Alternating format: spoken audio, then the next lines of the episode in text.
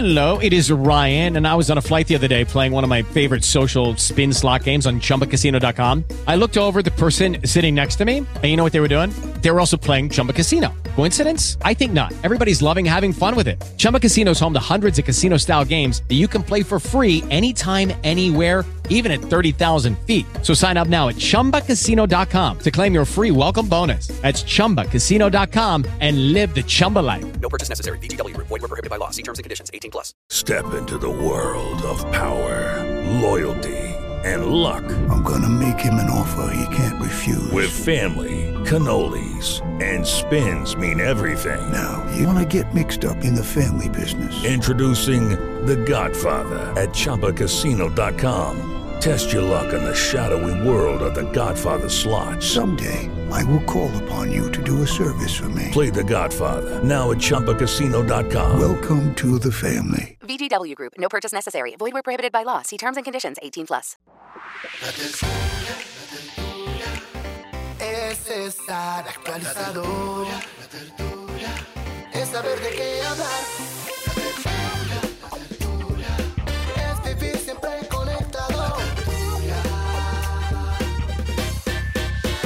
Aquí comienza La Tertulia, Salud y Economía en la sala de su casa. Dirige Juan Manuel Ruiz. Es estar actualizado. Es saber de qué hablar.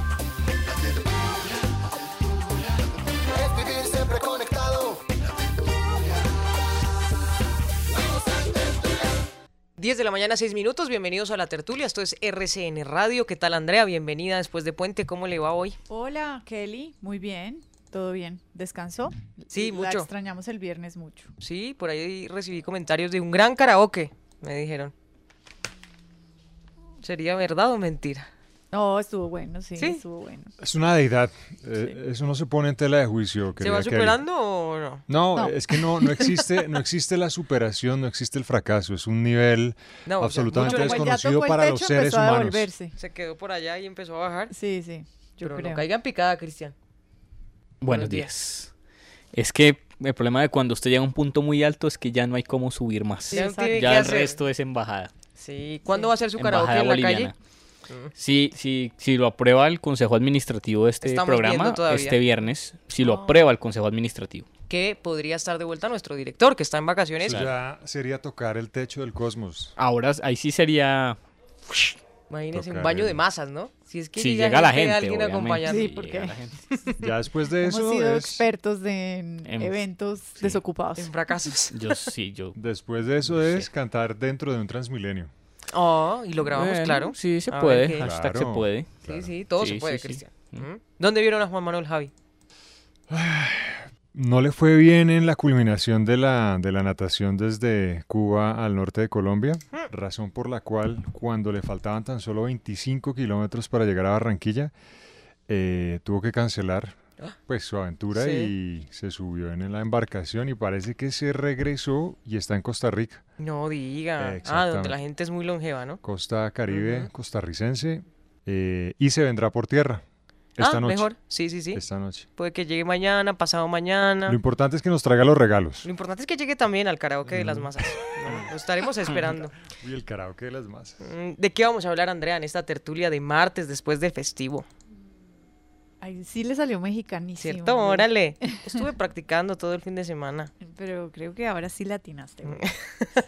bueno, mire, vamos a hablar de la lluvia de estrellas 2021. Sí. Para los que les interesan estos eventos, bueno, también hay un eclipse dentro de los próximos días.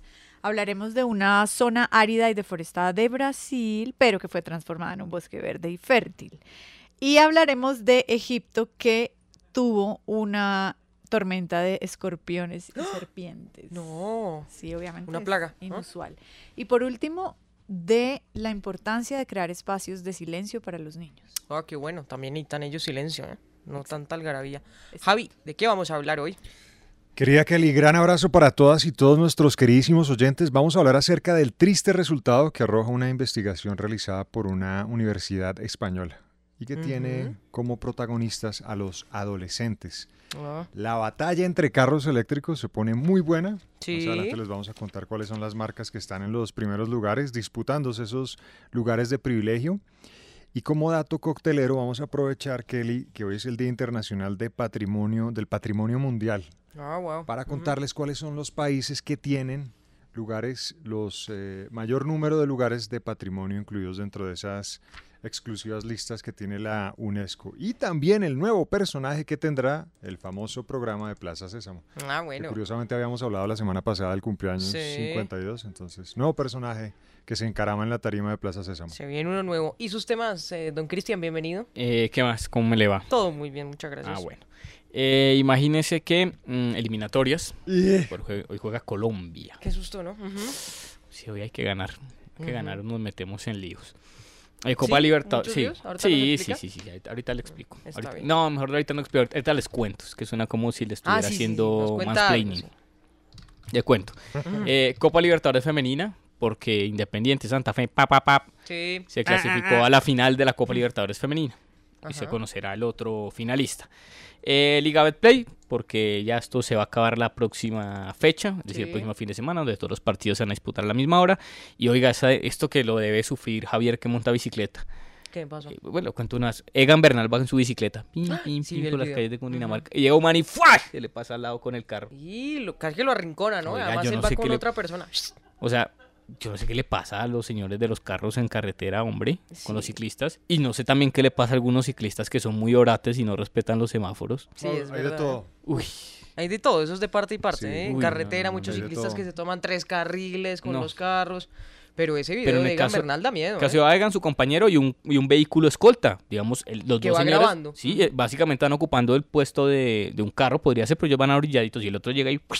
Sí, además viene carro al contrario, Ah, se mete ahí. Además que Sí. fuera que fuera un carro grande, eh, que uno dice, no, es que necesita los dos carriles Sí. para transitar, pero el señor no iba manejando ni un tanque de guerra ni un portaaviones. Sí, no. horrible. Y saben que he visto en las carreteras montadas en bicicleta que los que más respetan a los ciclistas son los que llevan carros más grandes. Claro. Claro, los ¿no? camiones, las, Las- Los hombres tractomulas. y mujeres que manejan mulas esperan y antes protegen al ciclista. Sin afán, En sí. cambio pasan unos carros pequeños haciendo escándalo, pitando, inclusive insultando y echándole el carro encima Sí. al ciclista. Eh, sin dejar de lado la irresponsabilidad y la imprudencia. algunos. Porque, porque es muchos que, mire, ciclistas. los ciclistas responsables son los que están, los que van y hacen patios y carreteras, ¿sí? Los que andan en Sí. carretera. Los irresponsables son los que andan, los urbanos. Sí, aquí, bueno, esa voladera de semáforos. O sea, está la ciclorruta. Ajá.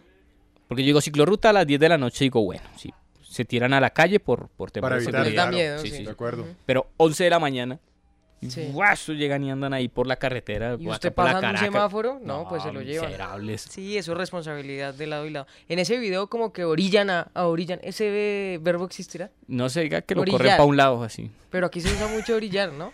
Sí. Lo orillan. Yo digo ¿Se orillar. Yo. ¿Se ¿Mm? entiende? Se entiende. Claro. Me orillaron. A Orilló. oríllese, oríllese.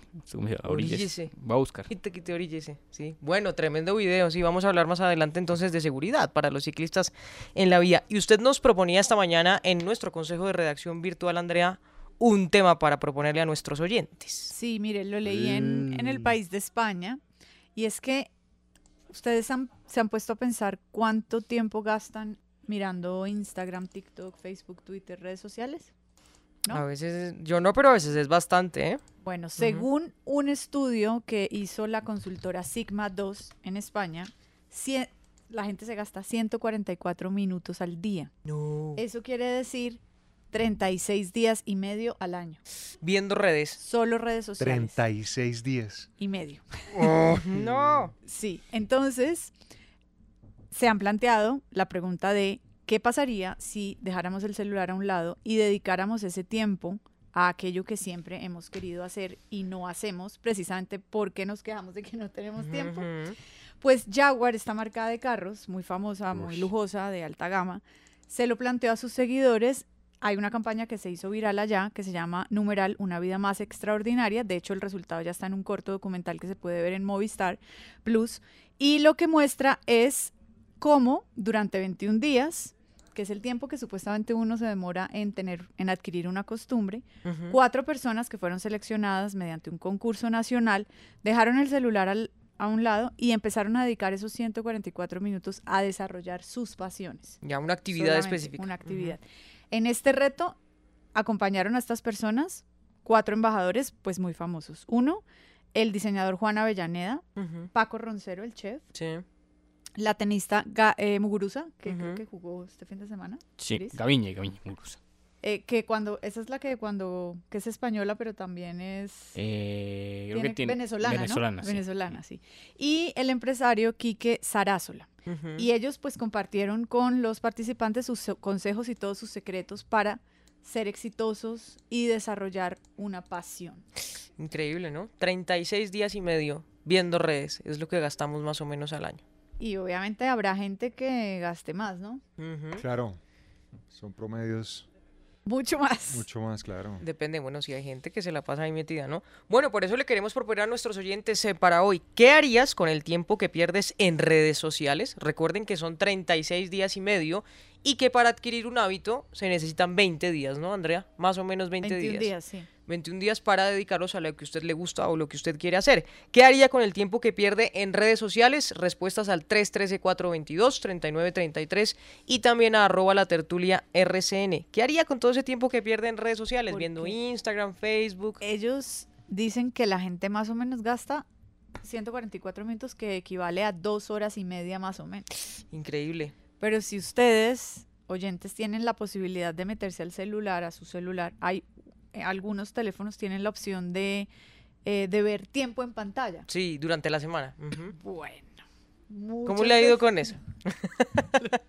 Muy mal. ¿Sí? me sí, muy mal. Tengo mí- más vida dentro del celular que en la vida real. Pasa mucho por el trabajo también, Andrea, ¿no? Sí, sí. Claro. Sí, yo, yo también trabajo con el celular, uso aplicaciones que van midiendo el tiempo, por ejemplo, Waze, Sí. yo la uso, Spotify, Spotify también. también, sí. Pero en redes sociales, sí, uno gasta mucho tiempo. Bueno, es que Instagram puede ser adictivo, ¿no? Pero me han dicho, Kelly, que TikTok es peor. No diga. ¿Sí? Por los videos. Muchísimo Debe ser por los videos chistosos. Se puede quedar uno más tiempo. No, además que son videos cortos, Mm. entonces eh, Rápido. es una adicción. sí, Cada vez llegará una aplicación que hace que usted se vuelva más adicto. Y nos enganchan, ¿no? Porque si, bueno, le gusta este video, las recomendaciones son iguales El y algoritmo tal. es... El algoritmo, exactamente. La Bueno, amenaza El algoritmo de la noche. Ajá, ajá, Eres ajá. un No, es que es un programa en el que he estado trabajando. El algoritmo, claro, el algoritmo de la noche. Uy. Entonces va a ser un reality Sí. donde la gente va a bailar según lo que le diga el algoritmo que le gusta y según la pareja que le recomiende el algoritmo. O sea, vamos a unirnos. Tinder, eh, otros pues Grinder también, depende si lo Claro, usan. sí. Eh, YouTube, Spotify y va a ser un gran Pero programa va a red de redes. Va a ser en algoritmo de la video, noche. me imagino. Eh, claro, para televisión. Algoritmo de la noche. Wow. Gracias, Deidad, ¿Lo por acaba de adelantarnos inventar? eso. Sí. Hasta que toda ¿Se la noche. imagina? El la algoritmo. de la Algoritmo de la noche. Entonces Ese te nombre- convoca a estas No, pero- plataformas. Pero De Cristian, ese nombre hay que anotarlo ya mismo. Algoritmo de la noche. anotar aquí. muy bueno. Algoritmo de Sí. la noche. Anote, Algo- no, pero anote de verdad en su libreta. Mejor lo escribo. Algoritmo de la noche. ¿Cómo era la canción? De... Ritmo. Ritmo, algoritmo. Sí, y sea que sea una versión. Claro, claro. Bueno, ¿qué haría con el tiempo que pierde en redes sociales? Recuerden las respuestas al 313-422-3933 y con esta más. música empezamos. Esta música es según el maestro Orlando. Suya, Cristian. Sí, maestra. Sí, sí. Eh, es mi madre. Uy, pero no, ¿por qué contesta así. Eh, Contesta como en la calle. Esta canción se llama Perdiendo el Tiempo, de. Patricio Rey y los Redonditos de Ricota. ¿Así se llama? ¿Los Redonditos de ricota. Sí, Buena. sus Redonditos de Ricota. Eh, cantaba el Indio Solari, que era el cantante. Y pues, bueno, perdiendo el tiempo porque, eh, ¿sabe? Yo creo que yo igual perdería el tiempo. Pero ¿qué es perder tiempo para usted? Sí. Para mí el- perder el tiempo es no hacer nada. O sea, mirar el Pero techo. porque soy muy fan de... Sí, soy muy fan de eso. Pero ahí usted nada. está divagando, ¿no? Yo creo Sí. que está echando globos pensando en programas para la noche, programas Pero- para la En el ritmo mañana. Pero la estar, noche. es que yo estoy un poco en contra de, o sea, ay, voy a ponerme harto, voy a Ah. mataparches como se dice en la calle. A ver. ujú. O sea, 36 días para 365 es muy poquito. O sea, a mí me parece que está bien. Está ¿no? bien gastarse ese Sí. tiempo en redes sociales. ¿Y a usted no le parece una pérdida de tiempo estar ahí viendo Instagram, viendo el Pero es que viendo, es que viendo qué. Es que ahí es el debate otra ¿eh? vez Sí. también de lo de productividad, Claro. O sea, ¿o no? o sea si, usted se, También. si usted pone a ver memes, pues también es... eh, ¿Qué diferencia hay entre divagar y, y de ver el techo y eso? Eso es perder el tiempo también, ¿no? A usted sí le gusta Yo soy muy fan así? de perder el tiempo, sí. Pero es que yo no creo que, o sea, usted pierde el tiempo, pero en ese tiempo que pierde está pensando en trabajos, en programas, o sea, está en una permanente lluvia de ideas, creo yo, desde la distancia, para hacer cosas, para producir, para crear, para, en fin, Para ¿o hacer no? algo como el algoritmo. Mira, ayer me puse a ver qué video era. O sea, o usted se pone a pensar, uy, qué rico comprarse, no sé, una casa en el campo, me voy a comprar estos jeans, voy a... a Eso me parece peor. No, por eso. Eso me parece peor. Por eso le digo que usted no está perdiendo el tiempo. ¿no? Usted A mí me parece peor. Es que depende. Por ejemplo, en redes sociales yo me pongo a ver el video Dos ratas peleando por un churro con música de Linkin Park y yo voy a pensar en eso, que el recibo, que no sé qué, qué tal. Ya. Un también- distractor. Sí, Un claro, distractor, un pasatiempo. Sí, soy- digamos que no es que sea defensor, pero pues... A mí también me gusta ver cosas chistosas, porque eso está bien. ¿mm? Y no me parece que sea perder el tiempo, también lo invierte uno en su felicidad. Pequeñas felicidades. Creo que el problema radica es en que si usted tiene algo realmente importante o algo que lo apasiona y que quiere culminar y que tiene como pretexto Instagram para no hacerlo, es decir, dejarlo de un lado, dejarlo de un Es lado. que la procrastinación Exactamente. sí es jodida. Sí. Eso sí. No, la otra cosa que, que me parece que no hemos tenido en cuenta es eh, la salud mental. También. Y También. es que ya se ha confirmado y comprobado que la gente que usa mucho Instagram, que está constantemente metida en redes sociales, al final termina muy infeliz, muy frustrada y angustiada porque evidentemente todo lo que se ve en estas redes es perfecto. Sí. Y quiera o no, usted va a terminar comparándose. Entonces, de pronto, la sensación de vacío al final, uno dice, pero que, que yo, yo no he hecho nada, soy horrible, no hago ejercicio, como mal, no viajo, no tengo carro, no hago, o sea, Sí, eso también nos molesta y nos pega duro. El otro día leía una historia en el Guardian, Andrea, que hablaba precisamente de eso y de la necesidad que tenemos todo el tiempo de estar mostrando lo que hacemos. Y es impresionante, no sé si les ha pasado, no sé si han ido a un restaurante en los últimos días o algo, pero entonces usted ve a las personas en la otra mesa y apenas llega el plato, lo primero que ve es que tratan de tomarle una foto Ah, al plato sí, hombre. rápidamente. Esa necesidad de hacerlo todo el tiempo. Era lo que hablaba mi el mamá, artículo. cuando fui a, a Buenos Aires hace como unos cuatro años, mamá, y bueno, ¿y las fotos? Pues que no sale Mande usted? fotos, sí. Yo- pues, yo, ¿para qué? O sea, yo sí Sí. no soy fan de las fotos, yo soy, o sea, creo que las cosas hay que vivirlas. Exacto, esa necesidad de dejar el registro. Claro, hay O sea, momentos en los que uno ¿mm? dice, no, pues carajo, esto Sí, merece bueno, una sí. foto, ¿no? Merece un recuerdo. pero todo- y ahí está lo que publique, el filtro que uno Sí. tiene de qué publico y qué no publico. O sea, la gente que va al estadio a grabar los goles con el celular. Por ejemplo, en lugar de verlo y Pues disfrutarlo. sí, sí. Ese artículo del Guardian, que muy interesante, hablaba también del nuevo modus operandi de las vacaciones. Entonces, por ejemplo, no sé, usted va a una ciudad nueva y le importa es tomarse la foto en varios lugares rápidamente, en lugar de conocer lugar por lugar y la historia. No sé, rápido ir a la Torre Eiffel y hubo una foto rápido, luego ir al Arco del Triunfo, ta, ta, ta, ta, y hacer el recorrido así, en lugar de vivir lo que está viviendo. Pero es que hay que contarle al mundo que yo estuve allí. Que estuve ahí, Yo sí, sí. estuve allí. El año pasado usted me dijo que había estado allá. Y este año yo estoy acá. Sí, esa revancha, ¿no? Por estuvo. eso digo, está Esa revancha, bien exacto. gastar el tiempo, eh, digamos, el, lo como dicen los italianos, ¿no? El La dolce vita. el Sí. dolce far niente, creo Ah, que no es, sé. del dulce placer de no hacer nada. Sí. Pero es que puntualmente la pregunta va hacia el gastar el tiempo viendo Instagram o TikTok, o Exacto. redes sociales, que puede usted aprender muchas cosas porque hay muchos videos Claro, claro. eh, interesantes, pero también puede hacerlo sentir muy mal. Eso depende de de Sí, usted. claro. De cómo use las redes. Bueno, recuerden, ¿qué haría con el tiempo que pierde en redes sociales? 36 días y medio pierden las personas o perdemos las personas viendo redes La sociales polémica está abierta. al año. Recibimos sus mensajes también arroba la tertulia RCN. Ya volvemos. La tertulia, salud y economía en la sala de su casa. 10 de la mañana, 33 minutos. Seguimos en la tertulia. Esto es RCN Radio. Recuerden el tema del día. ¿Qué haría con el tiempo que pierde en redes sociales? Nos escribe Venus Colfangen. Aprendería inglés o francés, un curso rápido de diseño de interiores y también mantras para superar la claustrofobia. Alberto Romero Cárdenas nos escribe buenos días a todos los integrantes de la mesa, en especial a mi querida y hermosa Copelo.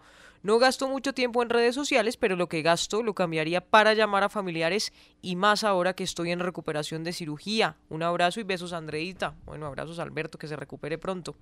David Fonseca, saludos, gran equipo. Compartiendo más con la familia, escuchando más al cuerpo, hablando más con los niños y los abuelos y explorando más mi creatividad y no vivir de la de los demás. Gracias por leerme. Terra Escribiente también nos escribe. Nicolás Amper dijo al aire que su tiempo promedio de pantalla diario es de 8 horas. ¿Le podrían hacer el cálculo de días al año? Yo creo que Nicolás sí. No, ¿en serio, Nicolás? Nicolás necesita anotar algo y está ahí. Nicolás, una Claro, columna y está ahí. Usa mucho el Oiga, celular para eso. increíble lo de la columna, ¿no? Que escriba columnas en el celular. Ser Bueno. uno muy talentoso. Es muy crack, sí, porque para escribir ahí, sin corregir ni nada, devolviéndose todo lo que uno tiene Y que a pesar de su avanzada edad, ve perfecto. hacer.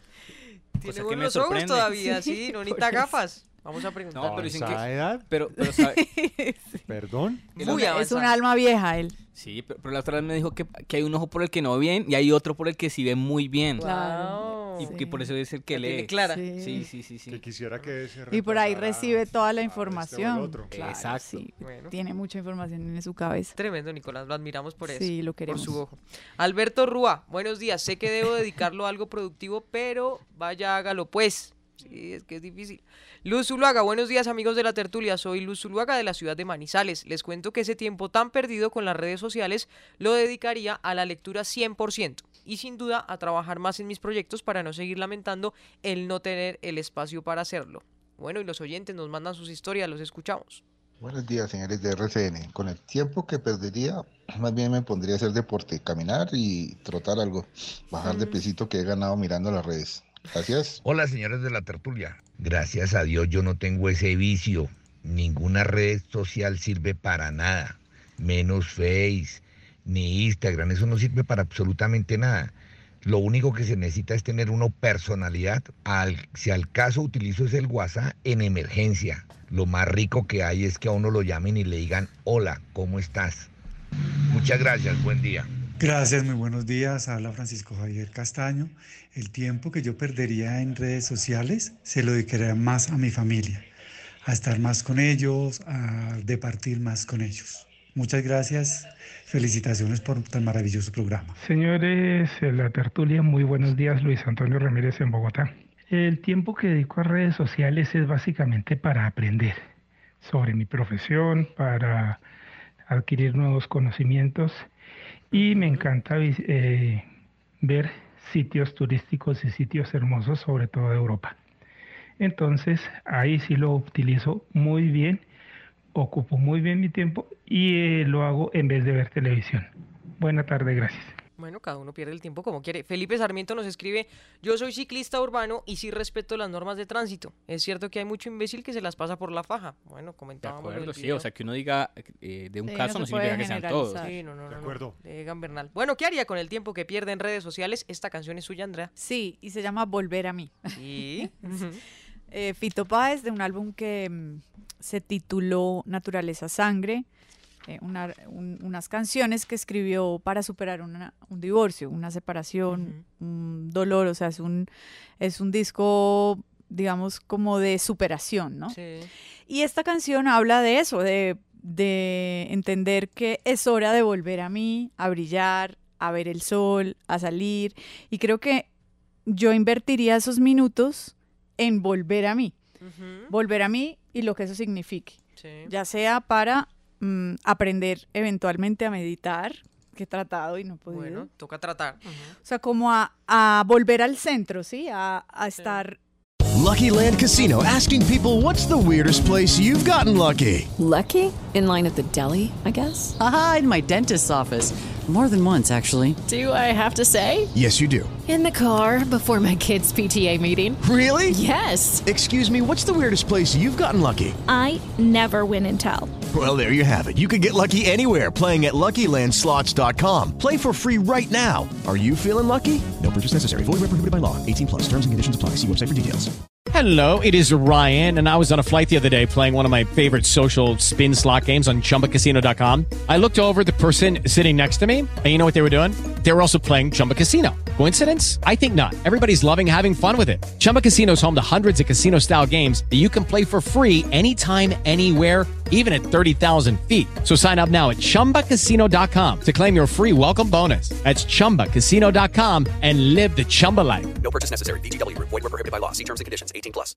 eh, equilibrado, a tratar de eh, mejorar cosas de uno que no, que tal vez pues es difícil en el día a día, y con el corre-corre del trabajo, eh, hacer ejercicio, a dedicarme tiempo a mí y a nadie más. Es verdad. Volver a mí. Solo a mí. Bueno, está bueno Sí. eso.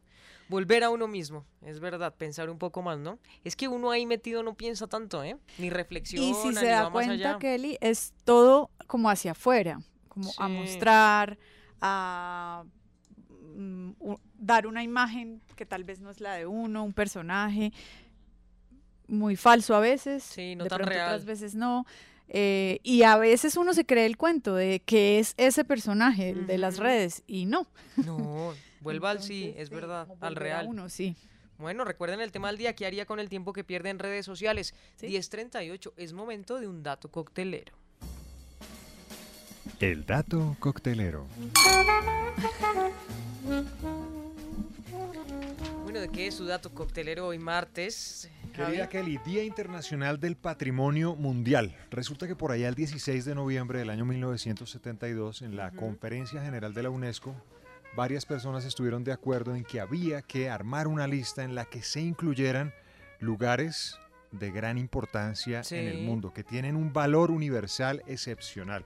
Sí, señor. Entonces, y, y esos lugares deberían pertenecer al patrimonio común de la humanidad. Entonces ahí Ujú. nació una lista y esa primera lista incluyó lugares como los siguientes, Islas Galápagos en Ecuador y también otro parque maravilloso que está ubicado en los Estados Unidos que se llama el Parque Nacional Yellowstone. Esos son algunos de tremendo. los lugares del planeta que entraron a conformar esa primera Ujú. edición, por llamarlo de alguna manera, de eh, patrimonio mundial. Actualmente hay 1.153 sitios dentro de esa lista y es una combinación de sitios culturales, naturales y mixtos Ah, que tienen ambos componentes culturales y naturales.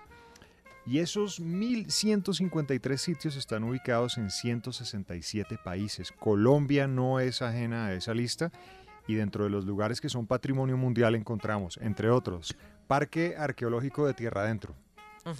Parque Arqueológico de San Agustín, Mítico San Agustín, ¿no? claro. Sí. Centro Histórico de Santa Cruz de Mompox. Ah, que, es Ah, divino sí, Mompox, sí. ¿no? Sí. Creo que vale la pena anotar los, lugar- los lugares colombianos que son patrimonio mundial para armar planes turísticos. Puede ser una maravillosa El- fórmula el- para armar una ruta si se quiere. Ese que mencionó primero, Javi, ¿dónde queda? En el Cauca, Parque Arqueológico de Tierra Adentro. Oye, ¿el paisaje cafetero no era también, También patrimonio? está allí incluido. Eh, pero bueno, la lista de los países que más patrimonios tienen en su geografía. Vamos de atrás para adelante en una lista de cinco, ¿les parece? Vale. A ver, adivine. ¿Cuál? Mm, ¿Filipinas puede ser? ¿Uno? Italia. Eh, por ahí es la, la cuestión. Vamos de Mm. atrás para adelante. No nos deja Casilla adivinar. número 5. Francia. Bien. Tiene 48 eh, ¿Lugares? dentro del patrimonio mundial. Eh, y ahí están, por ejemplo, el Palacio de Versalles. Sí. Bueno, España, 49. Ajá. En esa lista eh, encontramos Santiago de Compostela, un ejemplo de Sí, del- todas las maravillas que tienen. Alemania, 51. Ahí está la Catedral de Colonia. Ujú. China, 56 tienen el puesto número 2. que encontramos en, la, en China? Pues la muralla. Esa sí. vaina, muy bien. Y ahí en el primer lugar, lo que decía André, Italia con 58 eh, lugares. Italia es el número uno. Eh, Italia es el Ah, muy número bien, uno. Andrea. Tiene Ujú. 58. De hecho, le arrebató este año a China el primer lugar. Venecia, el Coliseo Rumano, entre otros. Son Bueno, los lugares que están ahí. Entonces, Día Internacional del Patrimonio Mundial. Vale la pena echarle un vistazo a través de internet a esos lugares porque hay muchos que son absolutamente desconocidos. Este año entraron también a conformar parte de esa lista lugares eh, exóticos, extraños eh, y, como les digo, desconocidos. Bueno, tremendo se ve el Parque feliz- Arqueológico de Tierra día- Adentro, ¿eh? Feliz Bonito. Día Internacional del Patrimonio Mundial. Muchas gracias y tenemos varios patrimonios aquí en el país. Sí. Bueno, Andrea, hablemos de la importancia de crear espacios de silencio para los niños. También es importante para ellos. ¿Cómo? Pues es que, Kelly, hoy, y los que son papás mm, entenderán de lo que estoy hablando, hay, o, o nosotros queremos que los hijos estén haciendo algo productivo. ¿Vio? Sí, otra vez, volvemos a lo mismo, y están llenos de sobrecargas sensoriales. O sea, cuando uno ve al niño sin hacer nada, ya es, no, pero póngase a leer, póngase a jugar, póngase a pintar, sí. póngase, en fin, hay que meterlo a clase de fútbol, clase de natación, clase de inglés, bueno, 10 mil clases. Y eso obviamente está bien. Jugar, estudiar, hacer algún deporte es necesario para el desarrollo de su cerebro, ¿no? Sí. Y para que aprenda a relacionarse con sus semejantes. Pero varios científicos, psicólogos, especialistas en la primera infancia sobre todo, han dicho que hay que regular esos estímulos. Y la manera de regular esos estímulos es también presentándoles espacios de silencio. Los espacios de silencio pueden ser eh, de 15 minutos a dos horas, dependiendo de la edad y dependiendo obviamente del niño, porque hay niños que no les gusta y hay otros que sí. Sentarse a mirar por una ventana, jugar solos, lejos de dispositivos electrónicos, lejos de personas que les estén guiando y diciendo qué tienen que hacer. Es como dejarlo solos. solo. Solos, exacto. Porque además muchas pataletas de los niños, sobre todo los más chiquitos, se deben a esas sobrecargas emocionales. Ya, sientes muchas cosas, ¿no? Sí, es Claro. como no me molesten, yo quiero aprender a regularme, aprender a estar solo. Y todo esto tiene unos eh, beneficios muy amplios. El silencio en los niños promueve una infancia en calma, promueve una infancia em, tranquila y aprenden sobre sí mismos, les ayuda a procesar las acciones del día, fomenta la creatividad y la concentración. Es un tiempo además para absorber todo lo que han aprendido en pequeñas fracciones. Desarrollan el gusto por estar solos, que eso también es importante. Qué interesante eso. Y reflexionan para comprender sus sentimientos, pensamientos y acciones. Volver a mí. Ya, claro. Es eso, básicamente. Ahora, no tiene que ser un espacio como obligado, no puede ser una camisa de fuerza, tiene que ser algo eh, dialogado, al que, eh, digamos, acordado entre el papá y el, y ya, el niño. como cuánto tiempo quiere estar ahí, Sí. ya. Y hacerle entender lo bueno que es aburrirse, estar solo. No hacer nada. No hacer nada, exacto. Va tremendo. Niños chiquitos hasta. Desde cero a, bueno, cero no, pero digamos, también uno piensa, pero un bebé, ¿qué va a hacer? A veces también uno está estimulando constantemente a los niños que volteelo boca abajo para que aprenda a gatear rápido, que póngale el muñeco negro, blanco y rojo para que identifique, bueno, en fin, hay, hay muchas, muchos ejercicios para estimular el desarrollo de los bebés. Digamos que de, de un año hasta los 12 años, más Ya, o menos, de perfecto. 1 a 12. Espacios de silencio. Qué De bonito silencio, eso, ¿no? sí. Que no hagan nada y aprendan a que estar aburrido también es, es Es estar bueno, bien, y a pasa que nada. no siempre hay que estar haciendo algo. Exacto. que es lo contrario a lo que a uno le enseñaron. Siempre tiene que estar haciendo algo. O si no, ya desaprovechó el tiempo. La vida, todo. Es verdad. No va a llegar a ser nadie. Bueno, Cristian, ¿cómo nos va a ir esta tarde? Ah, verdad que usted no da pronósticos. No, pero si bueno, supiera, 6 de la tarde. Si supiera, sería millonario. Ay, Dios, Colombia, Paraguay. No sé. Pues imagínense que hoy juega Colombia-Paraguay. ¿En serio? ¿A qué hora? Sí, hombre, a las 6 de la tarde empieza la transmisión acá, 5, 5 y media, por RCN Radio, Antenados, antenados.com. ¿Desde las canal cinco de y media, dijo? En unos lados a las 5, otros a las 5 y media, pero usted puede- desde las 5 puede estar ahí pendiente, o sea, escuchan las jugadas, pues el tren de la tarde y se conecta ahí para la franja futbolera. Y Listo. después voces del deporte. Ah, La wow. previa. Todo un Qué gran programa Y ese, después ¿sabes? Lo vi el otro día. ¿A qué hora es? ¿Sí le Cristian? gustó? ¿A qué hora sí lo escuchó? Es ¿A que no me fue? Pero era como a las nueve de la A las noche. 8 y media de la noche. De ocho y media a nueve. A 9 y media. Ah, nueve y media. Sí, no, yo lo vi a las nueve, más o menos. Ahí será el gran resumen, ¿sí o no, Cristian? Pero gente muy talentosa. Gente muy talentosa, obviamente, y yo. y usted sí. Gente muy talentosa y yo. Bueno, imagínense que hoy jugamos entonces a las 6 de la tarde por una nueva jornada de las fechas eliminatorias, la 14 puntualmente. Sí, señor. Empieza con Bolivia-Uruguay a las 3 de la tarde. ¿Qué nos conviene aquí? Que gane Bolivia. Correcto. Sí, señor. Y si Uruguay gana, que gane por ahí por un gol, que no gane por muchos goles. Mejor que no. Ajá. Pero ojalá que no. Venezuela-Perú, que nos conviene aquí, 4 de la tarde. Que gane Venezuela, Venezuela. y Perú se despegue. Oiga, dicen que Venezuela puede llegar Peckerman. Sí, eso, eso le iba a rumores decir. fuertes de que José ¿en Peckerman serio? puede llegar a la selección de Venezuela. No, no, ya está por ahí, no. Mire, oficializado todavía no está, pero vamos a ver con qué le pagan, porque José Peseiro, que era el portugués que habían llevado para iniciar las eliminatorias, todavía le ven una plata. Iba a demandar a la Federación Venezolana de Fútbol y todo, pero bueno. ¿Esa federación depende del gobierno directo o, o se salva? Pues, pues sabe que el fútbol venezolano tiene algunas incidencias eh, gubernamentales en ese tema, aunque Mm. debería ser de carácter pues privado. privada. Mm. A las 6 de la tarde, Sí, Colombia-Paraguay. Ujú. Eh, yo que Pues ojalá gane Colombia. Yo que les dijera a ustedes, hay que ganar. Sí. Ahora, hay posibilidades de ganar. ¿Por qué? Porque Paraguay, eh, imagínese usted que es un equipo que ya viene en franco a caída, está casi, casi, casi eliminado. Sí. Con un nuevo técnico, Guillermo Barros Esquelote, que fue futbolista y Sí, de Boca. Boca, y además director técnico de Boca. Y perdieron, y pero eso están en un caos. Derlis González, que es uno de los jugadores importantes de Paraguay, renunció a la selección y dijo como, ay, mire hermano, no me llames más que aquí no hay nada que hacer. ¿Por qué? ¿Sí? Porque ¿Ha se cansó, una? sí. Y pues no es una selección fuerte, pero vaya usted, póngase a decir esto en voz alta y después... algo pasa malo. Paraguay ha sido el verdugo de Colombia. En- uy, en la, en la última Colombia iba ganando, creo que iba ganando 2-0 tal vez. Ah, no, 1-0. Y Ujú. le dieron la vuelta 2-1 en Barranquilla.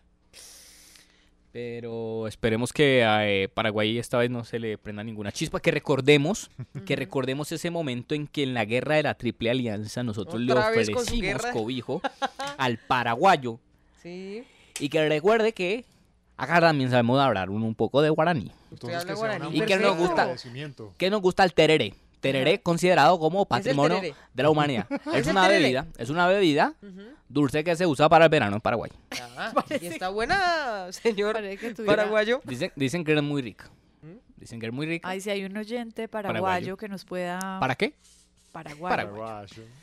Paraguayo, que nos pueda corregir el acento de Cristian. Pero creo que mi acento está un poco cercano a lo que es A el mí me acento parece paraguayo. como que está hablando así, Es como que así si habla. un Va- robot. ya le voy a mandar allá ahorita un, un audio con un acento paraguayo. Pero bueno, compararlo.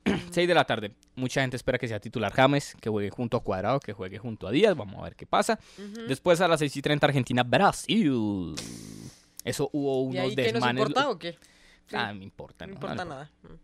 Hubo desmanes porque se va a jugar en San Juan, una provincia muy pequeña de Argentina. Upa. Y eso hubo un pocotón de filas, de colas para comprar la boleta, disturbios, Mm. bueno. Y a las 7 y 15 Chile, Ecuador, donde esperamos que, ¿Y ahí qué? ah, ya que gane Ecuador. Que ¿Sí? se vaya Ecuador, sí. ¿O que empaten o qué? Es que No, Chile está metido. Chile está ahí, ¿no? Chile está metido porque vea, espere, le digo, a ver. Nos da la lista, por favor. Mire, primero Brasil con 34, es decir, Se se, fue. fue. Y juega contra Argentina que tiene 28, se fue. Ecuador tiene 20 Ajá. y juega contra el cuarto que es Chile con 16. No, toca que pierda Chile. A que gane Pero Chile es de local, sí. Y quinto Colombia con 16 y Uruguay sexto con 16. Y Perú séptimo con 14. Y es que en diferencia de goles no tenemos mucho, ¿no? No, menos uno. Mm. Menos uno. Es que el jodido ahí es Uruguay que tiene menos cuatro. Bueno, De los a tres que tienen 16. sí. Ay, esperar a ver cómo nos va. Recuerden la transmisión desde las 5 y 30 en Antena 2 y aquí también en Sí, la acá básica de con RCN El caso es que si Con el mejor periodista del se mundo. complica, ¿no? El- Sí. Ya podríamos contemplar la posibilidad de ir en plan de turismo. De turismo a Qatar, que No, está mal, no está Nos mal. No, porque no. No, pero bueno. Con tour de James allá, que nos cuente cómo es la movida. Más relajado, sí, y todo. Bueno, hay que recordarle a los oyentes y a ustedes también que a partir de hoy piden el carnet de vacunación para Vamos. entrar a bares, cines, eventos grandes que tengan 100% de aforo y recuerden que si tienen ese carnet, si se vacunaron en el extranjero, pueden presentarlo a su IPS y la IPS pues pasa la información a la EPS Uy, y luego finalmente le dan su vacunación, su carnet y también bajarlo de internet, aunque ha sido, ustedes hablaron en digital de, de ese proceso para bajar el carnet sí, de sí, sí. Un digital. poco engorroso. Ha tema. sido muy Sí, difícil, ¿eh? Porque adivine qué. ¿Qué? Estaba caída la página. No. Tiene coronavirus. Tiene coronavirus, sí. Y otra es que las IPS no han pasado la información. Entonces hay gente que ya está vacunada bien, y no parece que se puede, Pero igual se hay que puede cargar. tomar, perdón, Sí, sí, sí. Cristian, se le No, puede no, no. tomar una foto al, al carnet. Sí. También Sí, puede mostrar puede. una foto del carnet, es verdad. Bueno, 10.51 es momento de ni dudas ni certezas. Aso. Ni dudas, ni No certezas. sabe qué va a decir. ¿Qué trajo, señor paraguayo? sabe, no sabe. Mm, No ¿qué algo a de Paraguay. Yo, ¿qué voy a decir yo? No tiene ni idea. Eh, uy, ya tengo uno. A ver, a ver. O sea, pero esto sí ya es el colmo. Nos viene preparado. Pero es que no yo el, su- el gritico ahogado de susto. Ni dudas, ni certezas. Bueno, imagínense que eh, ustedes saben quién va a es, salir ahora? quién es Joseph Stalin. Sí, ¿Quién era aquel usted que estudió para eso? un dictador. ¿De qué? De la Unión Soviética. Correcto, de la Unión Soviética. De la antigua Unión Sucedió a Vladimir Ilich Ulyanov, Lenin. Uy, se saben los nombres completos. No, bueno. Sí. Pues se lo sabe completo, se está Vladimir callando. Ulyanov. por eso él hizo como que no, no lo tengo preparado, pero ajá. No, Pero no voy a tenía- decir todos los nombres que me sé. Ajá. El algoritmo de la noche de mi cabeza eh, generó eso. Va bailando su algoritmo. Vladimir Ilich Ulyanov Lenin. Entonces Stalin coge la, el, el, digamos, el mando después de la Unión Soviética, ¿no? Sí, señor. Eh, mandó matar a Trotsky, que era como el otro que seguía ahí. Sí, claro. ¿No ha notado que los perritos, o mi papá les dice Bueno, así, tro- Trotskis? Oiga, él terminó en México o no? Claro. Y era amigo de Frida. Amigos Mm, íntimos. Decían que no Amigos solo íntimos. amigos, sino... Bueno, pero pues. Bueno, bueno, ¿qué dice? Y eso también so- es ser amigos. ¿O es que acaso usted no puede amar a un amigo suyo? Mm. ¿No? No. ¿Por No. qué no? No, porque los amigos son para otras cosas. Para- para Eso sería un amigo, amiga con derechos. Eso fue lo que eran Frida y Trotsky. Y tro- trotskis. y Trotsky. Trotsky. Trotsky. Bueno, entonces. Y, Siga, está eh, callando, Stalin. no tenía nada que Oiga. ¿sabía que Stalin, eh, Stalin, busque las fotos de Stalin joven, más o menos era un hipster? O sea, ¿qué tipo tan pinta Stalin joven? No diga eso. Búsquelo y verá que es un A hipster, ver. es un hipster. Ah, míralo, con pañuelo y todo, ¿eh? Aquí. Bueno, pañuelo Y bueno, en el cuello. pero él se le brota la cara, se le mancha la cara. Ay, no. Uy, se parece a Sergio Ramos joven. Ajá. Se le mancha la cara. Igualito. Impresionante. Se le- Sí. Hoy el tipo levanta a lo loco. Levantaría. Le pone unas gafas y hágale. Se le mancha la cara a Stalin, Se le manchó la cara. Ajá. ¿Por qué? porque creo, creo que le dio viruela. Lucky Land Casino asking people what's the weirdest place you've gotten lucky? Lucky? In line at the deli, I guess? Haha, in my dentist's office. More than once, actually. Do I have to say? Yes, you do. In the car before my kids' PTA meeting. Really? Yes. Excuse me, what's the weirdest place you've gotten lucky? I never win and tell. Well, there you have it. You can get lucky anywhere playing at LuckyLandSlots.com. Play for free right now. Are you feeling lucky? No purchase necessary. Void where prohibited by law. 18 plus. Terms and conditions apply. See website for details. ¿No te encantaría tener 100 dólares extra en tu bolsillo? Haz que un experto bilingüe de TurboTax declare tus impuestos para el 31 de marzo y obtén 100 dólares de vuelta al instante. Porque no importa cuáles hayan sido tus logros del año pasado, TurboTax hace que cuenten. Obtén 100 dólares de vuelta y tus impuestos con 100% de precisión. Solo con Intuit TurboTax. Debes declarar para el 31 de marzo. Crédito solo aplicable al costo de la presentación federal con TurboTax Full Service. Oferta sujeta a cambios o cancelación en cualquier momento. Y ya. ¿Y le quedaron las cicatrices o algo? Entonces a él no le gustaban casi los eventos públicos y le echaban mucho maquillaje para, para no mostrar sus manchas, porque tenía la cara muy manchada producto, creo que fue viruela. Porque como no estoy seguro. Como fue son viruela. dudas y certezas. Rápidamente, ¿cómo es el nombre completo de Stalin? No, el de Stalin no me lo sé, de Lenin Ah. sí, Vladimir Ilich Ulyanov. Lenin. No, Yosif, Yosif, Pero- o José le decimos en español, pero Yosif Stalin. Ah, listo. ¿Y no hay alguna teoría de esas que le gusta a usted contar que relacione a Sergio Ramos con Stalin? He visto muchas, Eh, ves, muchas páginas que comparan las fotos, ¿no? Uy, ¿sabe quién? Juan Manuel Fangio con Mesut Özil. Uy, son ¿Iguales? ¿En serio? Uf, Fangio con Özil. Y a usted lo estaban comparando con un personaje de A la mí película a Encanto. A, a mí me- No, pero a mí me comparan con Loquillo y con Sí. Frank el Flaco. Y con Di O sea, hacemos parte de ese... No, y mi- pero le voy a mostrar. Y somos de ese un multiverso. Oyente, perdón, un oyente nos escribió la- el viernes, Kelly, mandando la foto del personaje de Encanto y es Igualito. es igualito. Bueno. Y Enzo Ferrari igual a Osil también. Enzo, ese, ese, ese, perdón, no es Enzo Julio, Ferrari. no, es, es Enzo Ferrari, es Enzo Ferrari. Son igualitos. Son igualitos, Bueno, ¿no? ya volvemos mientras buscamos la foto del encanto de Cristian. Usted escucha La Tertulia. 11 de la mañana, 8 minutos. Seguimos en la tertulia. Esto es RCN Radio. Recuerden el tema del día. ¿Qué haría con el tiempo que pierde en redes sociales? Joel Esteban nos escribe: Lo invierto en seguir aprendiendo inglés y hacer labores hogareñas. Aunque a veces con el trabajo no da ni tiempo para perderlo en redes sociales. Jajaja, es verdad. Fabián Moreno: Ese tiempo perdido en redes sociales lo usaría para inventar una red social y volverme millonario. Como la de Cristian. ¿Cómo es que? El, algoritmo. de la noche. No, porque es un programa, no es una red Ah, no es una un red. programa de televisión. Perdón, dañar su programa. Julia Clemencia, hola amigos, para mí las redes sociales han sido una maravilla de herramienta, lo importante es saberlas utilizar, con Instagram me di cuenta que tengo buen humor, mi página se convirtió en un espacio para reír, pregúntenle a Stamato. Ah, Sí, Julia me consta, Clemencia. me consta. Muy Sube buena, memes, sí, puros memes. Sí, pero, pero- Buenos memes. Sí, suelto la carcajada cada vez que los veo. Edwin Martínez, trabajar un poquito más y darme unos gusticos, saludos a Stamato y ánimo. ¡Ánimo, carajo! Celeste también, buen día. Por fuera de las redes se puede dejar el estrés que genera los comentarios tóxicos, cuidar la visión, respirar aire puro al caminar, pero sobre todo seguir en labores diarias necesarias como la limpieza de la casa, las ropas y los arreglos personales, es decir, más productividad. Y los oyentes que mandan sus historias. Buenos días a todos en la tertulia. Saludos para la directora encargada. Desde aquí un cooperista, pura sangre, rock and roll. Eh, con respecto al tema del día, yo apoyo mucho a Cristian en el tema de perder el tiempo. Podría llamarse como derivar en estado de alerta. ¿Qué quiere decir? Que uno se va por los límites de su imaginación, derivando y derivando y derivando. Y en estado de alerta hasta que llega una muy buena idea. Yo también apoyo eso que algunos llaman perder el tiempo. Como Bienvenido. la génesis de nuevas ideas. Saludos a todos. Excelente programa.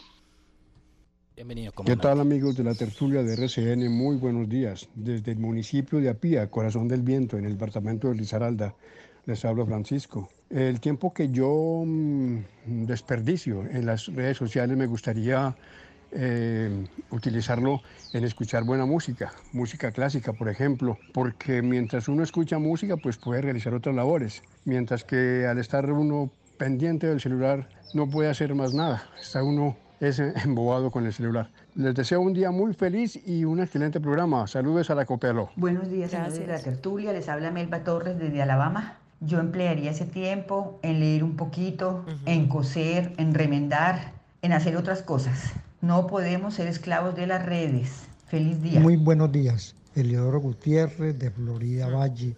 Realmente no gasto tiempo en redes sociales. Lo dedico a leer buenos libros. Soy un buen lector.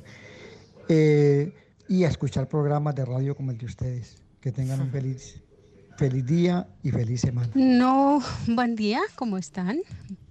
No utilizo mucho las redes sociales, pero sí el tiempo que le dedico eventualmente lo cambiaría para hacer una rutina de ejercicios diarios. Bueno, hacer ejercicio. Eso estaría bien también para nosotros, Cristian. Sí. Y esta canción que estamos escuchando es suya, Javi. Claro que sí, Kelly. Se llama Todo lo perdí de Benny Moré.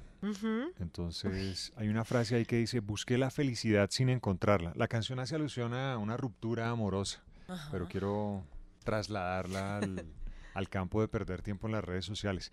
Depende qué es lo que uno mire, ¿no? Lo que pasa es que uno cuando está deslizando la pantalla y todas esas imágenes, algunas muy atractivas, extremadamente atractivas, Sí. Eh, la cabeza como que se pone en piloto automático. Sí. Y pasan los minutos y de repente uno dice, uy, madre, estoy aquí sentado frente al, Ha pasado un frente tiempo. al celular, frente a la tableta o el computador y, y se le olvida a uno que está en ese ejercicio absolutamente hipnotizado. Y esto lo tienen muy claro los personajes que son dueños de estas plataformas y las que las personas Sí. que las diseñan. Entonces saben Total. cómo funciona nuestra cabeza y cómo nos pueden enganchar.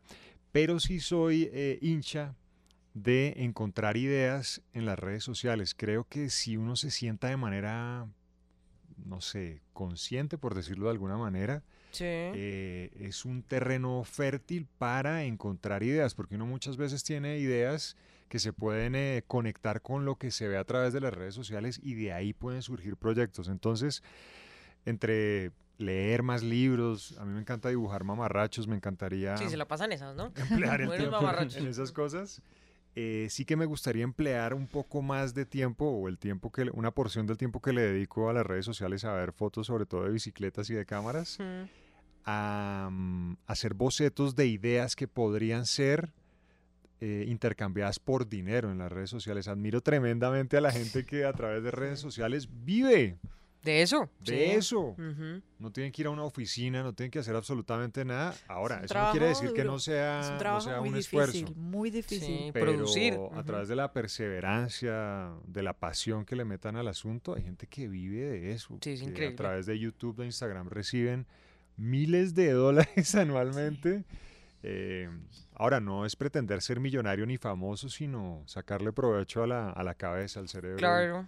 Exactamente. Me, ga- me- me encantaría eso. Me encantaría... Pero usted podría, Javi, ser creador de contenido, como le dicen Oye. ahora. Puede, puede ser, sí. Oiga, me acordé, me acordé una historia, Javier, usted que es bueno dibujando. Imagínese que una vez había un tipo en una cafetería y tenía una servilleta y empezó a dibujar. pim, pim, pim, Y dibujó un billete de un dólar. Sí.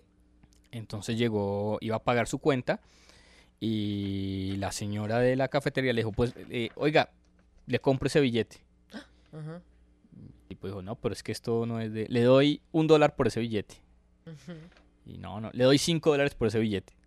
Y tipo, no, mire, si quiere, hagamos una cosa. Yo le, do- yo le pago con esto la cuenta. Entonces le dio ese billete. El, dibu- el dibujo. El dibujo. de un billete. Y desde ahí empezó a dibujar billetes Ujú. y los hacía con tal perfección que llegó a tener problemas con eh, la Reserva Federal gringa y todo porque eran muy parecidos a los originales. Ujú. ¿Sí? Y entonces el gran debate de eso era, eh, entonces finalmente, ¿qué es la plata? O sea, ¿Qué si usted valor puede- tiene? exacto, ¿qué valor le da usted a esa plata? Claro, claro. Entonces el tipo, el tipo se hizo, de, o sea, primero los empezó haciendo a mano, después empezó a hacer las, ¿cómo se llamarán eso? Las- ¿Plantillas o qué? las plantillas, las, las placas, digamos, Sí, sí. y empezaba a hacerlos muy parecidos, pero pues con bromas y vainas así, y lo empezaron a perseguir por fraude, tuvo un juicio por fraude, es que no me acuerdo cómo se llama. Bueno. Ay, usted podría hacer eso, Javier, usted es muy talentoso para dibujar, empieza Ah, a ¿le dibujar billetes, idea? o sea, Ajá. billetes de dos mil pesos que vende por cinco mil Cinco A pesos. dibujar yeritas. No, ahí, explote eso y le ayudamos nosotros. Bien, bien. Buenas ideas, vean lo que sale de este programa. De, ¿Qué haría con el tiempo que pierde en redes sociales? Andrea, hablemos de estrellas mejor. Lluvia de estrellas de este año. Sí, exactamente, las eh, leon- leonidas. Leonidas. Leonidas. El nombre viene de la constelación Leo y en Colombia se podrá ver sin necesidad de telescopios ni ningún elemento Ay, qué bueno. Sí. Pero tiene que haber poca contaminación lumínica, es decir, no hay muchas Despejado. luces, tiene que estar el cielo despejado, poco y en Bogotá es difícil encontrar estas condiciones, pero tal vez a las afueras. No hay una hora específica, pero se espera que para la madrugada del 17 y 18 de noviembre, es decir, de hoy a mañana, ¿sí? En la madrugada de Eh, mañana. Sí. La Sí, porque mañana es 17. Entre 17 y 18. Exactamente. En la madrugada usted, si tiene estas condiciones, puede mirar el cielo y encontrarse con esta lluvia de estrellas. Como les digo, hay que buscar lugares de baja contaminación luminosa artificial. Se recomienda verlo acostado en el suelo sin necesidad de telescopio, como le estaba diciendo ahora. Y pues, ¿qué es lo que ustedes creen pasa en el cielo en ese momento? ¿Qué es una lluvia de estrellas? Muchas estrellas, ¿no? Cris, ¿qué dice? Estrellas fugaces. Sí, como cosas así, no se ve así. Son fragmentos que dejan los cometas. Ah, claro. No hombre. son estrellas, En realmente. realidad, Son fragmentos que quedan en el espacio. De hecho, todos los años hay estos eventos. Hay algunos lugares en el mundo donde se pueden observar mejor que en otros, pero si ustedes quieren intentar, en la madrugada de mañana y de pasado mañana, habrá lluvia de estrellas en Colombia. Y en la madrugada del 19 de noviembre también habrá eclipse parcial de luna. Ay, qué bueno. ¿Y lo vamos a poder ver un poquito? Lo mismo, si el cielo Ya. está despejado, si las condiciones lo permiten. Oiga, lo interesante de todos estos fenómenos es que el motivo, la explicación, no estaba a la mano hasta hace muy poco. Sí. Y me refiero muy poco en comparación con la, con la historia de la humanidad. Estamos hablando de, no sé, 400, 500 años, pero antes de eso, la gente que estaba en el campo y veía una lluvia de, de estrellas, esos No, pues, ¿qué fragmentos de... pensaría? ¿Qué pensarían? Sí. ¿A quién le atribuían Claro. semejantes O fenómenos? Javi, los eclipses. O los también. eclipses. Se va a acabar. Mire, en el caso de este que va a suceder el 19 de noviembre, los cambios van a empezar cuando la luna entre en la región más oscura de la sombra terrestre. Eso se llama la umbra. Y eso va a suceder a las 2 y 18 de la mañana, hora de Colombia. De Colombia. El eclipse máximo, es decir, ya la luna con sus tonos rojizos, se va a producir a las 4.02. Usted podrá verlo. que sí, yo me despierto, ahí está. 4.02 de la mañana con el 97.4% del disco lunar inmerso en la sombra terrestre. Uy, qué bonito. O sea que con panorama despejado hacia el occidente, el eclipse se podrá ver fácilmente a simple vista. Usted, obviamente, si tiene binoculares o telescopios, pues mucho mejor, pero no, no es necesario algo muy especializado y no se requiere protección alguna porque no es nocivo para la visión. Qué recomendado. Y- Hoy y el 19, ¿no? Hoy, mañana, perdón, mañana, pasado mañana y el 19. Hay una página, Germán Puerta, que es divulgador científico, eh, la comparte, es www.timeanddate.com Ujú. slash eclipse slash in slash Colombia slash Bogotá. Bueno, tremendo. Recomendación. Ahorita la ponemos en arroba la tertulia para que puedan ver los oyentes, para que estén pendientes. Germán Puerta es el, ast- porque es Germán Puerta astrónomo y Mauricio Puerta astrólogo, Sí. Sí. ¿cierto? Y son hermanos, Son hermanos. Sí, es, creo que al creo- cielo. ¿Sí? ¿Son hermanos? Creo No que son hermanos, Creo que sí. ¿Cierto? Y, y uno es astrónomo y otro es astrólogo. Pero Y- mejor poner aquí ni dudas ni ¿Ustedes se certezas porque no ¿Se sé. imaginan las charlas de los dos hermanos? Chévere. Sí, bueno, ah, ¿usted qué? usted que está viendo en estas Pero a los astrónomos Tremendo. miran con un poco de desprecio al... Sí, Ah, es ¿no? que ese, Sí, sí, imagínese sí. lo que es la reunión en la casa. Por eso, pues no sé si desprecio, pero sí con distancia, como con duda. Sí, sí, sí, sí. sí. Con Con, dudas, sí. reservas. Sí. Ujú. Bueno. Javi, hablemos de los carros eléctricos. Bueno. Si son carros eléctricos, sí. Sí, sí, sí, sí. Hay una batalla pacífica, afortunadamente interesante, entre eh, empresas que están fabricando carros eléctricos. Y mm, el encanto de estos carros o la batalla reside en la duración de las baterías, es decir, qué tanta capacidad de almacenamiento tienen las baterías para que el carro pueda recorrer mayores distancias. Ya. No son económicos estos carros por ahora, lamentablemente, pero ante la masificación o lo que se quiere eh, de masificar este sistema de transporte eléctric- eléctrico en beneficio del planeta, pues más adelante quizás tengamos la oportunidad de comprar un carro eléctrico con una batería que nos lleve sin problemas de. Bogotá, por ejemplo, hasta, hasta la costa, Chévere. de Bogotá a Cartagena. Pero alguien hacía el ejercicio de lo que uno se gasta en gasolina. Versus el carro Eléctrico, eléctrico. sí. Y al final, claro, es mucho más caro al principio. Pero después es más barato. Ah, ya. Es que aquí faltan también como puntos de conexión, ¿no? De carga, por ejemplo. La infraestructura no hay. sí, todavía es muy pobre, lamentablemente. Pero bueno, vamos hacia allá. Resulta que en Estados Unidos hay un portal que se llama edmunds.com, no Edmundos, sino Edmunds. Edmunds.com. Y es una compañía gringa cuya, que cuya misión es clasificar carros según su desempeño y calidad. Entonces, ustedes quieren comprar carro allá en Gringolandia y dicen, ah, me voy a meter allá en edmundos.com. A ver, ¿qué me recomienda? Camionetas, carros pequeños, grandes, eléctricos, híbridos, lo que quiera. Y tienen dentro de los carros eléctricos, pues una clasificación de los carros que mayor distancias cubren a partir de las baterías que llevan eh, bajo su carrocería. Entonces, Mercedes entra en este prestigioso listado con un modelo que es el EQS 450 Plus, modelo 2022. Ujú. Recorrió 679 kilómetros con su batería. Es decir, hasta que la batería dijo, no más, me agoté, ya Pum, no chao. estoy mamá. Hasta ahí dijeron, 600 y pico es bastante. Eso es Bogotá, Bucaramanga. Un poco más, un poquito creo. más, Creo. Bogotá, Cartagena. Santa Marta. Sí, casi que llegando A. Córdoba, yo creo que se Sí. puede decir.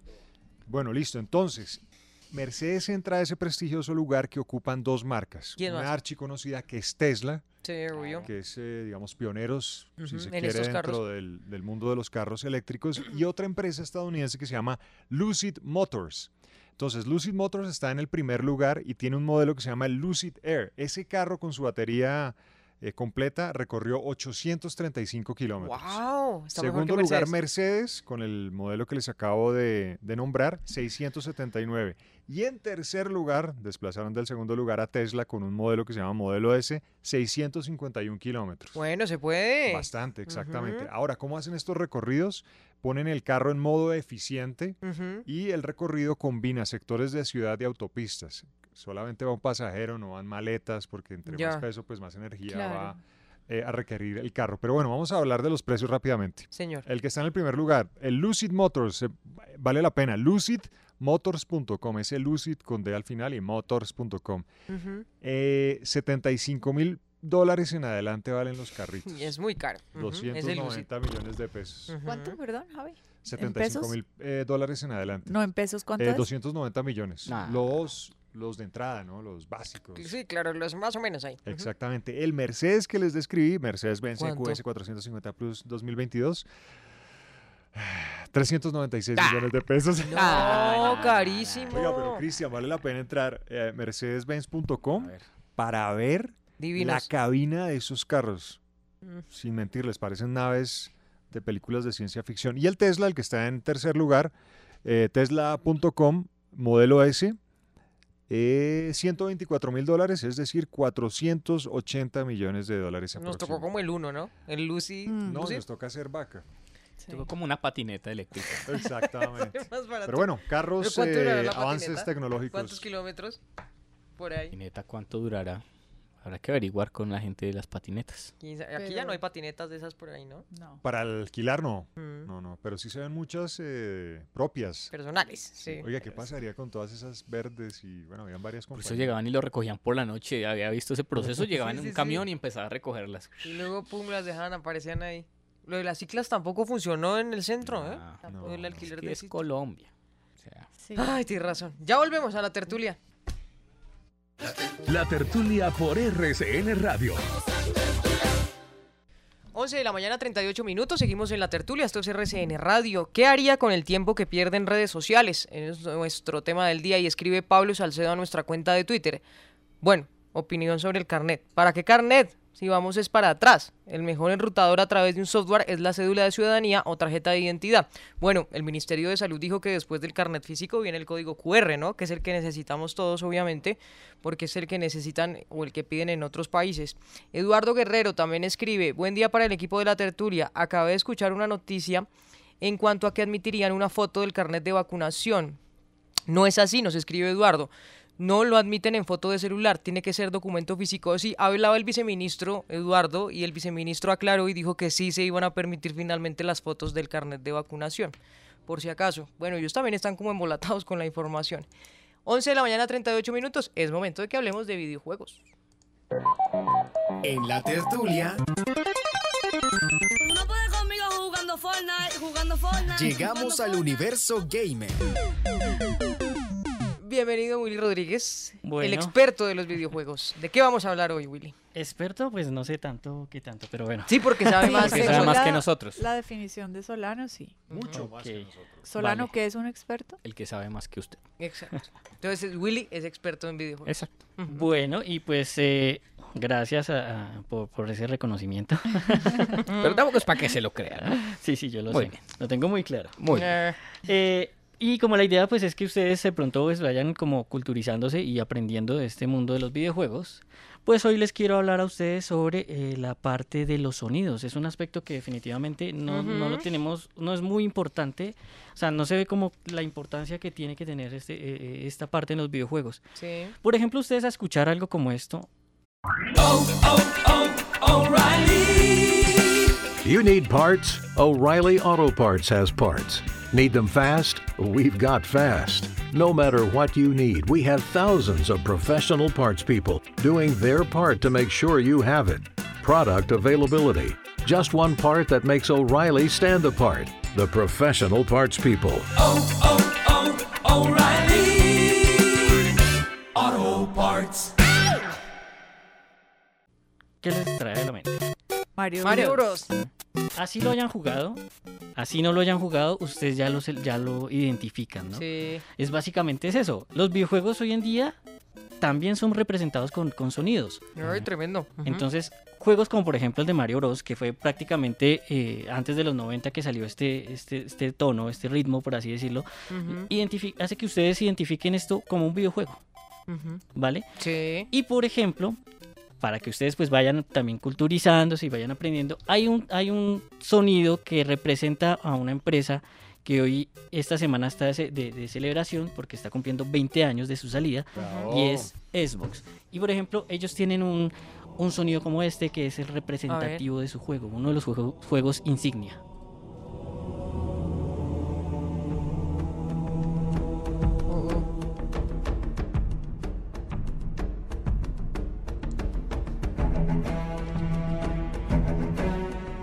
Es eso? ¿Halo? Esto es exactamente. es Ah, Halo. muy bien. Es uno de los juegos insignia de esta empresa Xbox.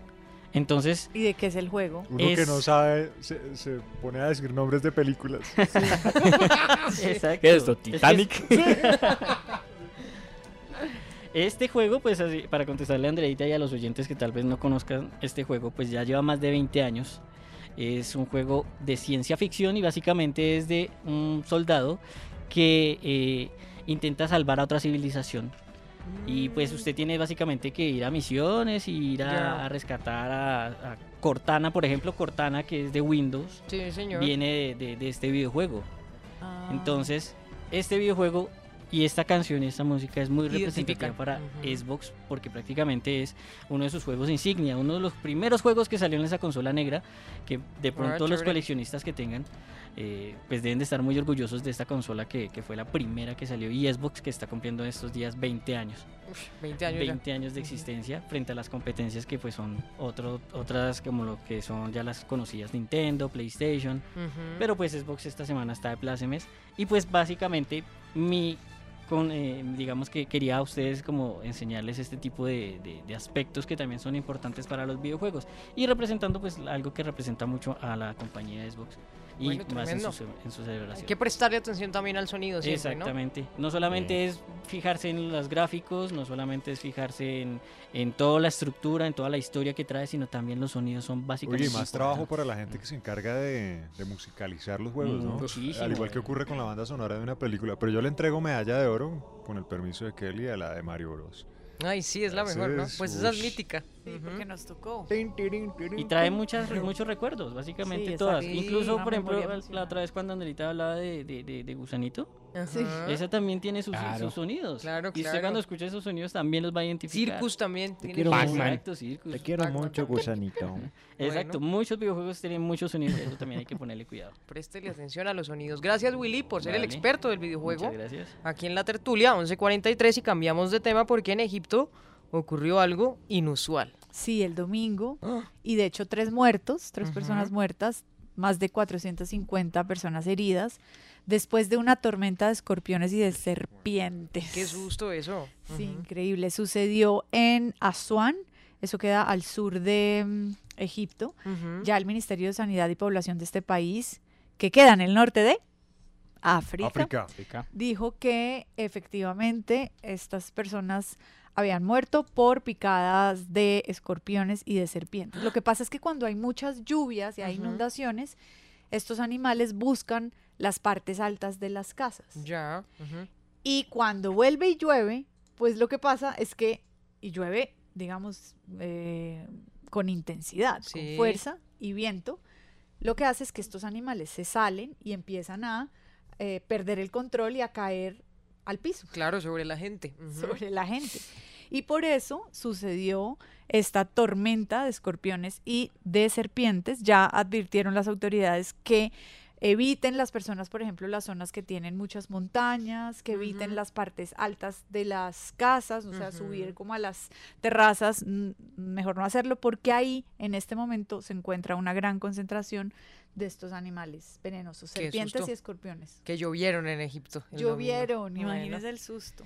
Bueno, y hay que hablar de Santa Fe, Cristian. Claro que Ah, sí. ah, ah. Eh, antes, antes, mire, me deja poner un audio que fue viral sobre el Ay, acento sí. paraguayo. A ver, hágalo. Haga lo que quiera. Estábamos tomando tranquilamente ahí en la jurisdicción de su tío. ¿Qué Y yo le dije justamente, vamos a irnos a casa y yo le dije, ya ella ahora va a ir a descansar, le dije, mañana es día laboral. le dije. Y justamente el personaje me dijo, vamos a irnos, pero vamos a irnos como yo quiero, me dijo.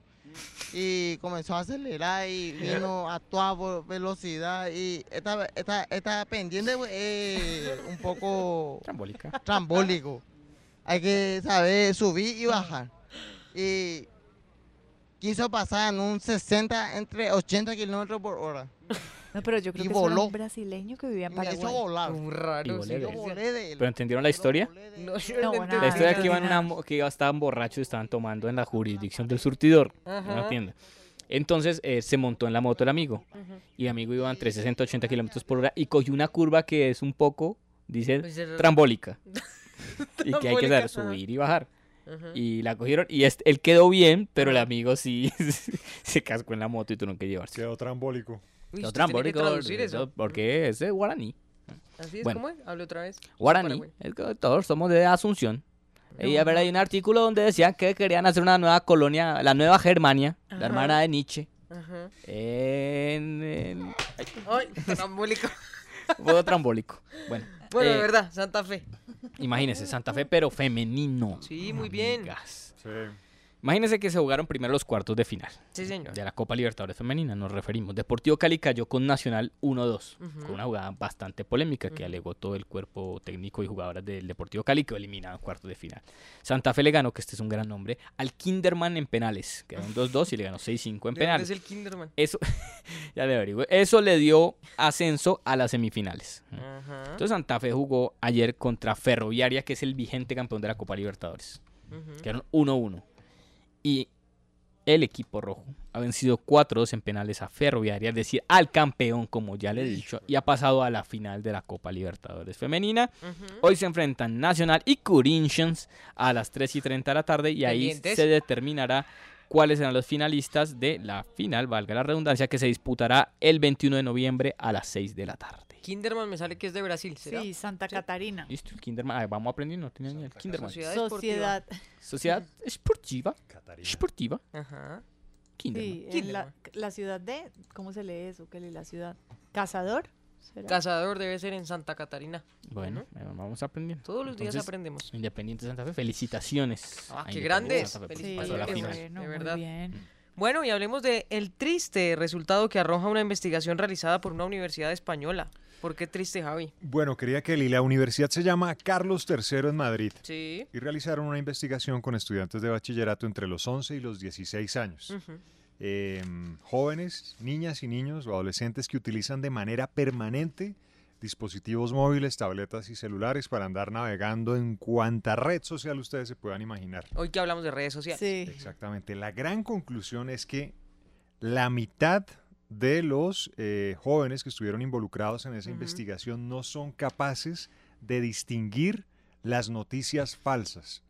Es decir, les ¿y qué colocaron problema, en una hoja o en la pantalla de un computador unos titulares y les preguntaron, esto es como, como Vera, ¿esto es verdadero o falso? Y los pelados, No lo lograron. Oiga, qué complicado No eso, de idea, verdad. no Eso es un gran problema. ¿Sabe que el otro día había una entrevista de, del director de la OMS para Europa, de Hans Klug, y él explicaba y decía el tipo, "Mm, es que ni siquiera es el movimiento antivacunas en los países europeos. Ni siquiera porque a ellos ni siquiera nos importan porque no representan ni el 2% de los que no se han vacunado. El problema es la gente muy informada, muy educada, a la que no se le ha dado respuestas de verdad del COVID-19 y las vacunas. Es decir, hemos fallado en la información. exactamente. La gente no separa las noticias reales de las noticias falsas, no sabe cuál es buena información.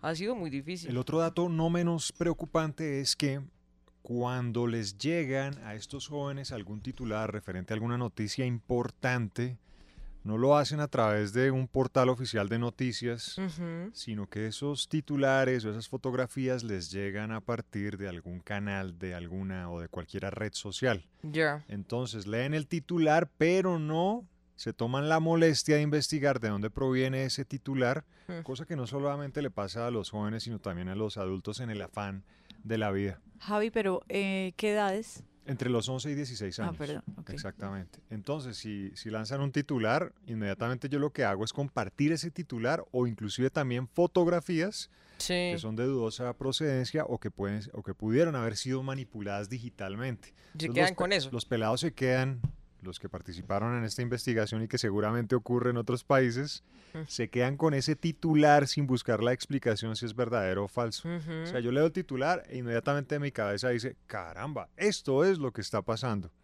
Otro, el 64% de los eh, jóvenes que hicieron parte de esta investigación no saben nombres de periodistas, pero en cambio la mayoría sí conoce cuáles son los Influenciadores. influenciadores más importantes Claro. del planeta. Mm. Entonces, el influencer, esta es una conclusión, el influencer se convierte en fuente de autoridad. Claro. Redes sociales con mayor importancia para los jóvenes, Instagram, TikTok, WhatsApp y YouTube.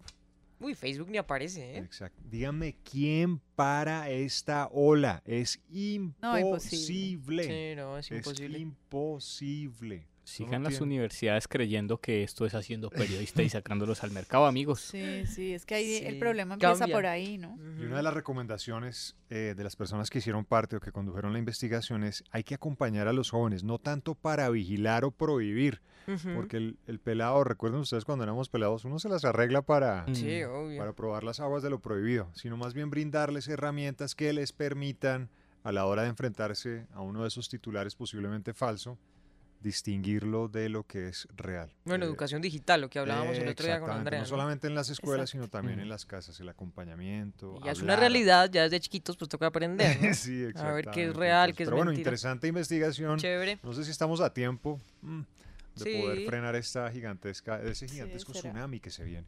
Bueno, 11.52, alcanzamos a una duda o una otra vez, certeza. Ni duda ni Ay, otra vez. eran dos. Ahí eran dos, bueno. Eran cuatro y usted Ay, eran dos. una. No, ya pensé. Ni certezas. Señor. Imagínese que hay unos barcos de carga que eh, utilizan el canal de Panamá. Sí, los que señor. caen por ahí se les dice Panamax. O sea, los barcos Panamax. Panamax. O sea, no es que sean una marca, sino que les dicen así los que pasan por, por el canal de. Panamá. Pero ya hay barcos tan grandes cargueros que no caben en el canal de Panamá. Se No hay les dice Panamax. Post-Panamax. Por las exclusas. Post-Panamax, Sí. ¿en serio? Sí. pero Ajá. busque, pues no sé. o sea, usted dice en serio y yo no le puedo O sea, una charla entre capitanes puede ser que qué barco navegas, un post No, Post-Panamax. No, eso no cabe por ahí. Eso meta lo que ahí cabe. No, no, no. Usted ya navega post Oye, hay unos que ya no caben en el canal de Panamá. No, pero incluso con, lo, con, lo, con los cambios que le hicieron hace poco. Pues, pues, pues usted me deja en una gran duda, sobre todo. Porque hace poco, ¿no? Claro, Lo intentaron meterle mano a eso. y- Y, seguro por precisamente por los post-Panamax. Bueno, mire, le voy a leer, tiene usted razón. A ver. Un portacontenedor post-Panamax es aquel que puede llevar más de 13 hileras de contenedores a lo ancho del buque. Y Panamax son aquellos diseñados para ajustarse a las dimensiones del canal de Panamá. Mm. Qué grande. Esa sí le salió buena. Eh, ver. el fin de semana leí un artículo de los contenedores y me acordé de usted, de Es que, Cristian. se me tocaba meterme a, A revisarlos. Alquiler de contenedores. Mire, las cinco mayores empresas navieras del mundo concentran dos tercios del mercado y han ganado plata La a la lata con la. NYC, la NYC, la... Ujú. Bueno, para que la más 12.000 grande, maestro. barcos pasan al año por el canal de Panamá. ¿Cuántos, Sandra? 12 mil. Oiga, ¿me deja chicanear? Yo tengo un certificado en Business Alliance for Security Commerce. Revisión de contenedores. tengo. Oiga. Dios santo. BASC, certificado BASC. una Así que deidad. empresas de logística, aquí estoy. Eso, una deidad y experto en contenedores. 11.54, se nos acabó el tiempo. Mañana nos volvemos a escuchar a las 10 de la mañana, Javi. Pero aquí se quedan con las noticias. Mañana nos escuchamos. La tertulia, grábala en tu radio.